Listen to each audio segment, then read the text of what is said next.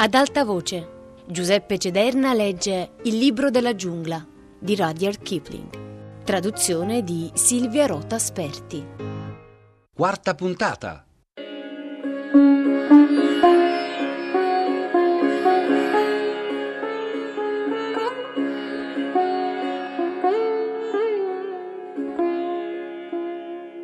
Le scimmie hanno delle vere e proprie strade e incroci salite e discese, tutto a 15, 20 o 30 metri di altezza dal suolo e possono percorrerle anche di notte se necessario. Due delle scimmie più forti presero Mowgli sotto le braccia e facendolo dondolare saltarono con lui tra le cime degli alberi, distanti anche più di 5 metri l'una dall'altra.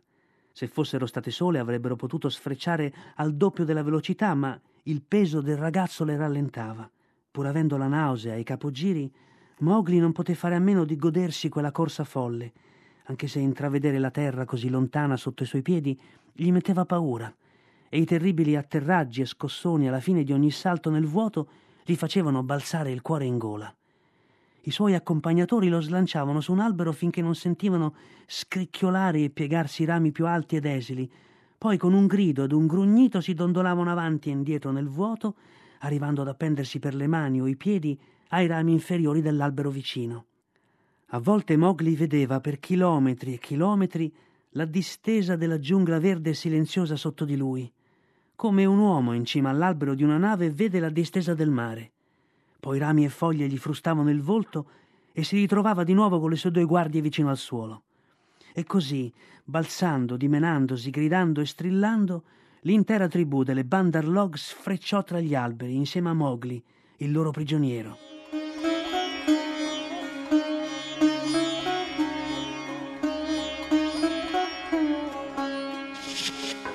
Per un po' Mowgli ebbe paura che lo lasciassero cadere. Poi fu preso da un senso di rabbia, ma sapeva che lottare avrebbe solo peggiorato le cose. Infine si mise a riflettere.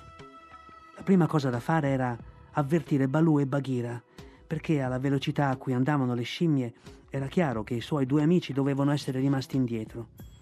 Era inutile guardare in basso, perché non vedeva altro che le cime degli alberi e così guardò in alto e vide nell'azzurro in lontananza Ran, il nibbio, che si librava e roteava vigilando la giungla in attesa di qualche carcassa. Ran si accorse che le scimmie stavano trasportando qualcosa e si abbassò di alcune centinaia di metri per vedere se il loro carico fosse commestibile. Fischiò di sorpresa quando vide Mowgli che veniva trascinato sulla cima di un albero e lo udì lanciare il richiamo dei nibbi. Siamo di uno stesso sangue, tu ed io. Le fronde si rinchiusero ondeggiando sopra il ragazzo, ma Ran volò fino all'albero vicino, appena in tempo per veder riapparire il visetto bruno. Segui le mie tracce, gridò Mowgli. Avverti Balù del branco dei Sioni e Bagheera della rupe del consiglio. In nome di chi, fratello? Ran non aveva mai visto Mowgli, anche se ovviamente ne aveva sentito parlare. Sono Mowgli il ranocchio, cucciolo d'uomo, così mi chiamano. Segui le mie tracce strillò le ultime parole mentre veniva lanciato nel vuoto. Ma Ran annui e si alzò in volo finché non fu più grosso di un granello di polvere e rimase lassù a sorvegliare con i suoi occhi telescopici l'oscillare delle cime degli alberi, mentre i rapitori di Mowgli turbinavano e sfrecciavano via. Non vanno mai lontano, disse sogghignando. Non fanno mai quello che si sono messi in testa di fare. Le Bandar Log sono sempre in cerca di novità. Questa volta però, se la vista non mi tradisce, capisco che si sono cacciate in un bel guaio, perché Balù non è un novellino e Bagheera, da quel che so, non sa ammazzare solo le capre. Così Ran continuò a librarsi in volo, le zampe raccolte sotto di sé, e aspettò. Nel frattempo Balù e Bagheera erano furibondi di rabbia e angoscia.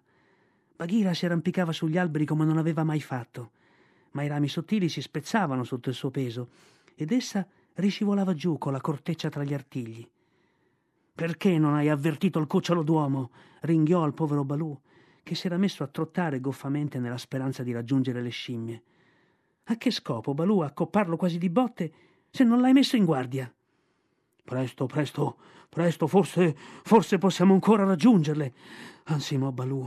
Di questo passo non stancherebbe nemmeno una vacca ferita Maestro della legge, bastonacuccioli, un miglio di questa corsa ti farà scoppiare. Fermati un attimo, Balù, e rifletti. Prepara un piano. Non è il momento di dar loro la caccia. Potrebbero lasciarlo cadere se li inseguiamo troppo da vicino. Oh, forse, forse stanchi di trasportarlo l'hanno già lasciato cadere. Chi si fida delle bandarlog? Mettimi dei pipistrelli morti sul capo, Baghira. Dammi delle ossa nere da mangiare. Gettami negli alveari delle api selvatiche perché mi pungano a morte e sotterrami con la iena perché sono il più miserabile degli orsi. Oh, la, oh, oh, Mowgli, Mowgli, perché non ti ho messo in guardia contro il popolo delle scimmie invece di romperti la testa? Perché? Forse, forse a forza di dargliele, gli ho fatto uscire di mente la lezione del giorno e sarà solo nella giungla senza le parole d'ordine. Balù si strinse la testa tra le zampe e si dondolò da una parte all'altra gemendo.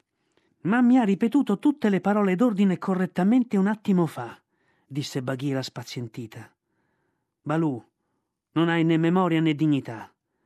Cosa penserebbe la giungla se io, la pantera nera, mi raggomitolassi e mi lamentassi come Ikki il porcospino? Che mi importa di quel che pensa la giungla?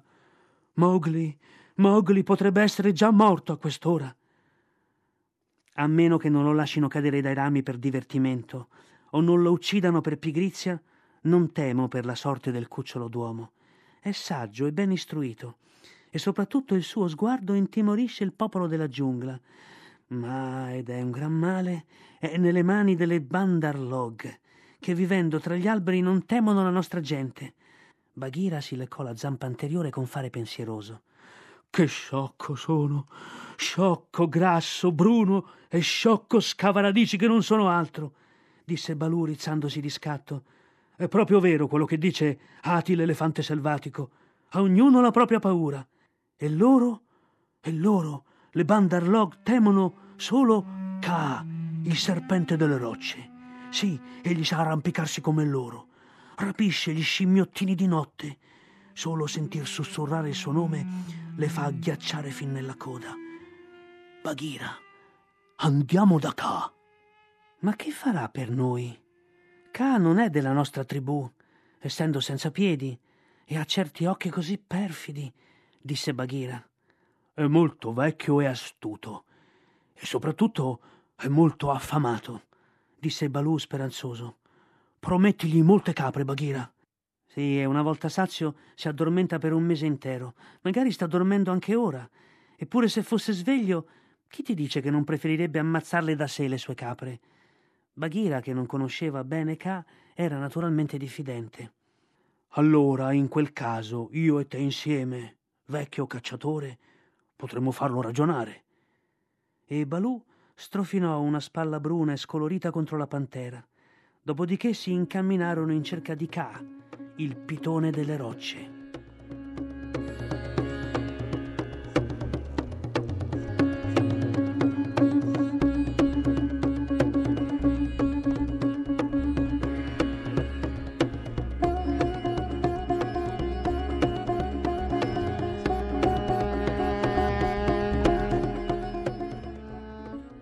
Trovarono disteso sopra una roccia riscaldata dal sole pomeridiano che si ammirava la splendida pelle nuova.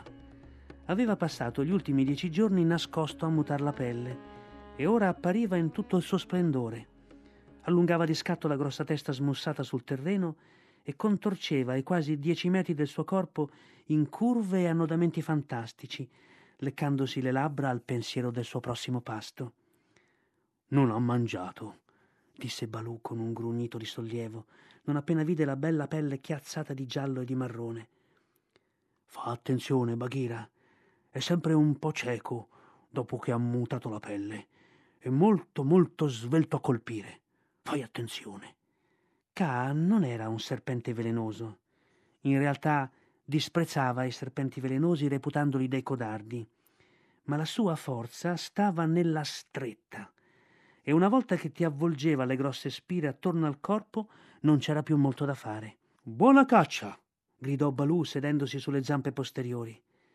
Come tutti i serpenti della sua razza, Ka era un po' sordo e all'inizio non udì il richiamo. Poi si arrotolò pronto per ogni evenienza e abbassò la testa. Buona caccia a tutti noi, rispose. Oh oh oh oh, Balù, cosa ti porta da queste parti? Buona caccia, Bagheera? Uno di noi almeno avrà bisogno di cibo. C'è. c'è selvaggina in vista? Una daina o almeno un giovane cervo? Ho lo stomaco vuoto come un pozzo asciutto. Siamo a caccia, disse Balù con indifferenza. Sapeva che non bisognava mettere fretta a Ka. Era troppo grosso. Permettetemi di venire con voi allora, disse Ka. Un colpo più o uno meno non è niente per voi, Bagheera e Balù, mentre io. Io. io devo aspettare per giorni e giorni su un sentiero e passare metà nottata ad arrampicarmi con la sola prospettiva di acchiappare uno scimmiottino. Uh, gli alberi non sono più quelli di una volta, sono tutti rami marci, ramoscelli secchi. Forse dipende anche dal tuo grande peso, disse Balù. Sì, è vero. Hai ragione, Balù, sono bello lungo, bello lungo, continuò Ka un po' inorgoglito. Ma la colpa. La colpa è di questi nuovi tronchi cresciuti adesso. C'è mancato poco che cascassi l'ultima volta che sono andato a caccia. C'è mancato proprio poco, poco poco. E mentre scivolavo, poiché non avevo la coda ben avvinghiata all'albero, il mio fracasso ha svegliato le bandarlog che mi hanno riempito di insulti. Senza piedi, lombrico giallo? Disse Bagheera sotto i baffi, come se cercasse di ricordare qualcosa. Sì, sì, mi hanno chiamato così, disse Ka. La luna scorsa hanno gridato qualcosa di simile contro di noi, ma non ci abbiamo fatto caso, disse Bagheera. Ne dicono sempre di tutti i colori, anche che hai perso tutti i denti e che non affronteresti nessun animale più grosso di un capretto, perché sono proprio sfacciate queste bandarlog perché dicono che dicono che hai paura delle corna del caprone, continuò Bagheera mellifluamente. Ora, anche se è molto raro che un serpente, specialmente un vecchio pitone accorto come Ka, mostri la sua collera, Balù e Bagheera poterono vedere i grossi muscoli deglutitori del serpente gonfiarsi e dilatarsi ai lati della sua gola.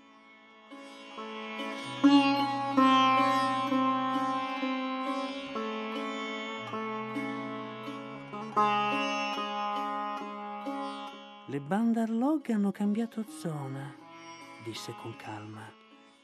Quando sono uscito al sole oggi le ho sentite gridare lassù dalle cime degli alberi.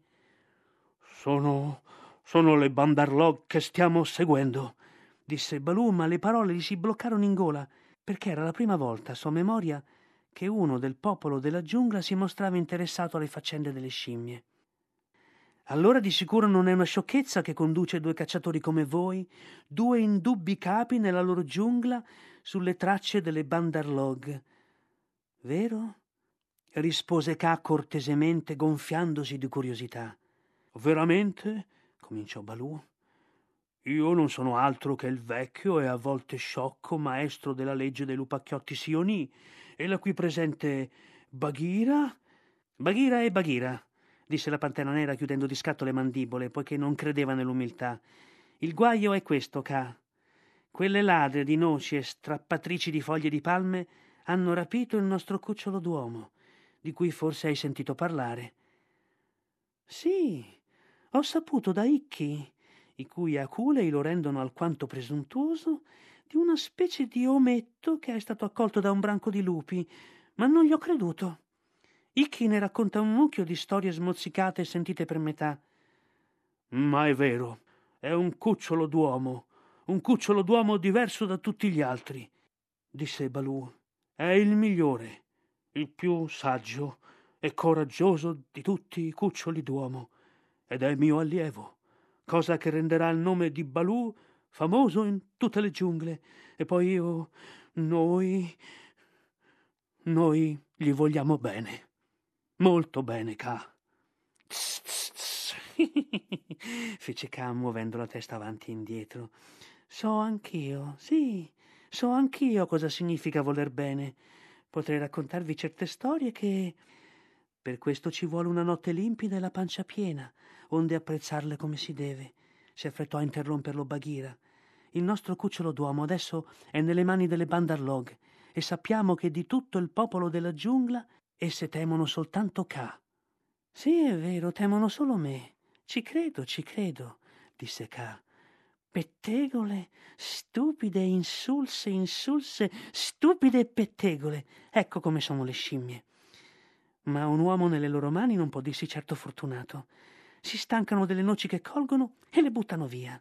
Trasportano un ramo per mezza giornata, pensando di farci grandi cose, e poi trac lo spacciano in due. Non c'è da invidiarlo quell'ometto. No, no, no, no, no. Mi hanno chiamato anche pesce giallo, non è vero? Verme, verme, lombrico, verme, rispose Baghera, e con tanti altri nomi che ora mi vergogno di ripetere. Mm. Bisogna ricordare loro di parlare bene del loro padrone. Bisogna rinfrescare loro la memoria. E ora, ora dove sono dirette con il cucciolo? Solo la giungla lo sa, solo la giungla. In direzione del tramonto, credo, disse Balù. Pensavamo che tu lo sapessi, Ka. Io? E come, come, come? Le acchiappo solo quando mi capita di incontrarle ma io non caccio né le bandarlog né le rane, né la melma verde sulle pozze d'acqua, se è per questo. Su, su, su, illo, illo, illo, guarda in alto! Balù, del branco dei lupi di Sioni, guarda in alto! Balù alzò lo sguardo per vedere da dove provenisse quella voce e vide Ran, il nibbio, che scendeva in picchiata mentre il sole gli brillava sulle frange delle ali rialzate. Era quasi l'ora di andare a dormire per Ran, ma aveva sorvolato tutta la giungla in cerca dell'orso e il fitto fogliame gliel'aveva nascosto. Che c'è? chiese Balù. Ho visto Mowgli con le Bandarlog e mi ha detto di avvertirti. Ho tenuto gli occhi aperti. Le Bandarlog l'hanno portato al di là del fiume, alla città delle scimmie, alle tane fredde. Può darsi che vi si fermino una notte, dieci notti oppure un'ora. Ho detto ai pipistrelli di vigilare nell'oscurità questo è quello che dovevo dirti. Buona caccia a tutti voi laggiù. Ti auguro un gozzo pieno e un sonno profondo, Ran, gridò Bagheera. Me ne ricorderò durante la mia prossima caccia e terrò da parte la testa solo per te, impareggiabile Nibbio. È roba da nulla. Il ragazzo conosceva la parola d'ordine. Era il minimo che potessi fare per lui. E Ran si rialzò volteggiando nel cielo verso il suo nido.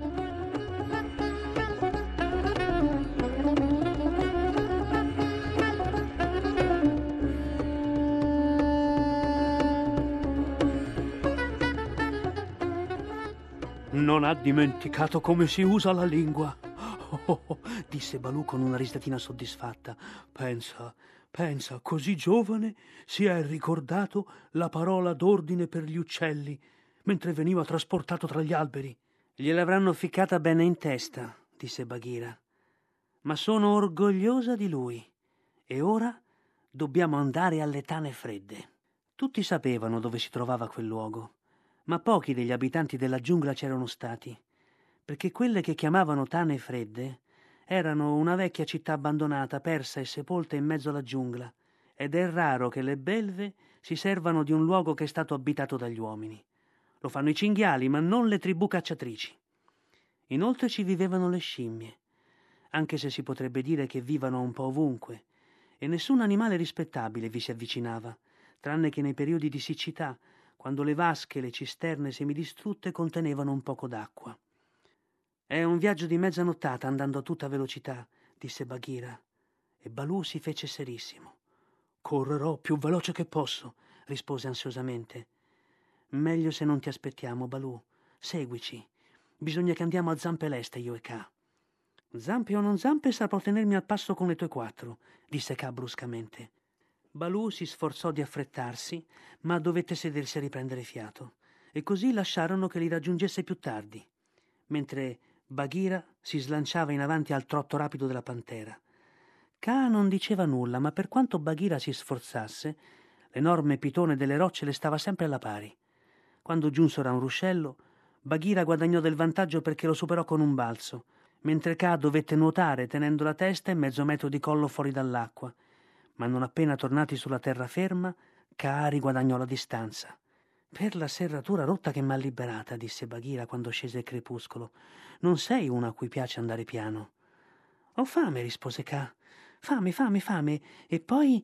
e poi mi hanno chiamato ranocchio chiazzato. Verme, lombrico e per di più giallo. Fa lo stesso, fa lo stesso, proseguiamo. E K sembrò spandersi sul terreno, trovando la strada più breve con occhio sicuro e seguendola.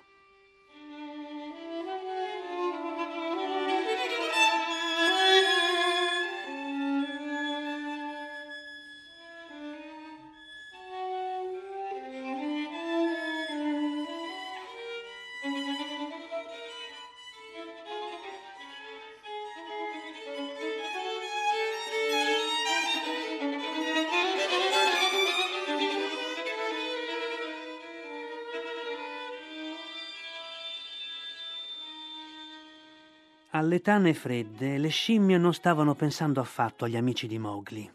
Avevano portato il ragazzo alla città perduta ed erano molto soddisfatti per il momento.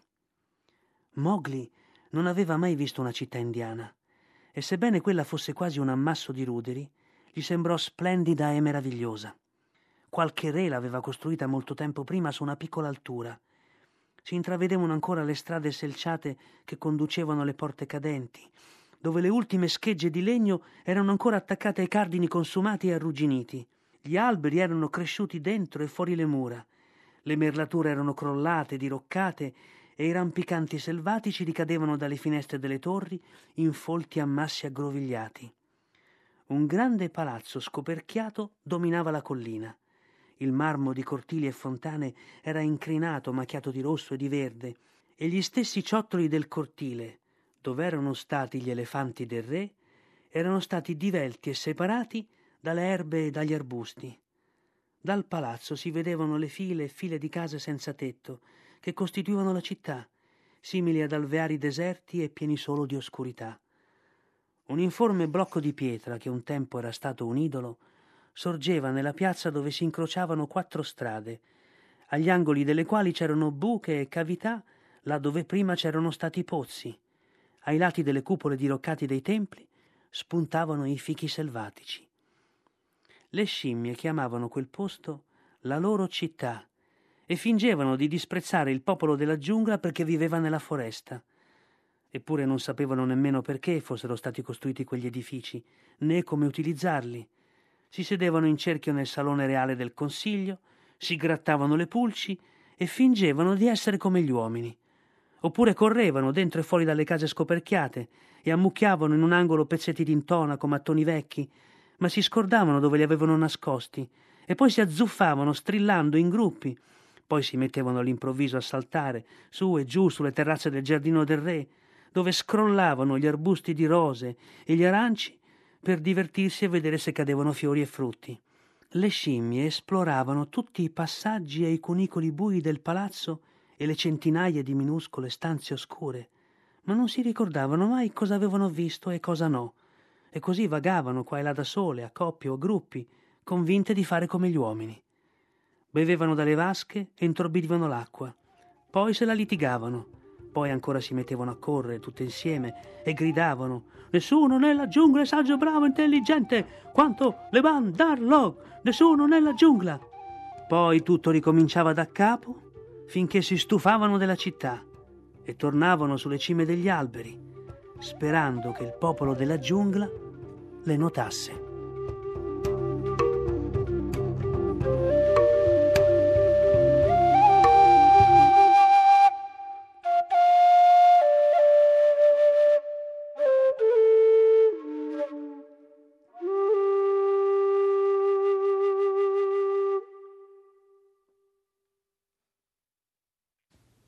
Ed era dunque la quarta puntata del Libro della giungla di Rudyard Kipling, letta da Giuseppe Cederna per Ad Alta Voce, che è un programma a cura di Anna Antonelli e Fabiana Carobolante con Lorenzo Paolini. Da scaricare in podcast, lo ricordiamo per tutti coloro che ci chiedono dove si può ritrovare questa puntata e naturalmente le puntate precedenti sul sito adaltavoce.rai.it.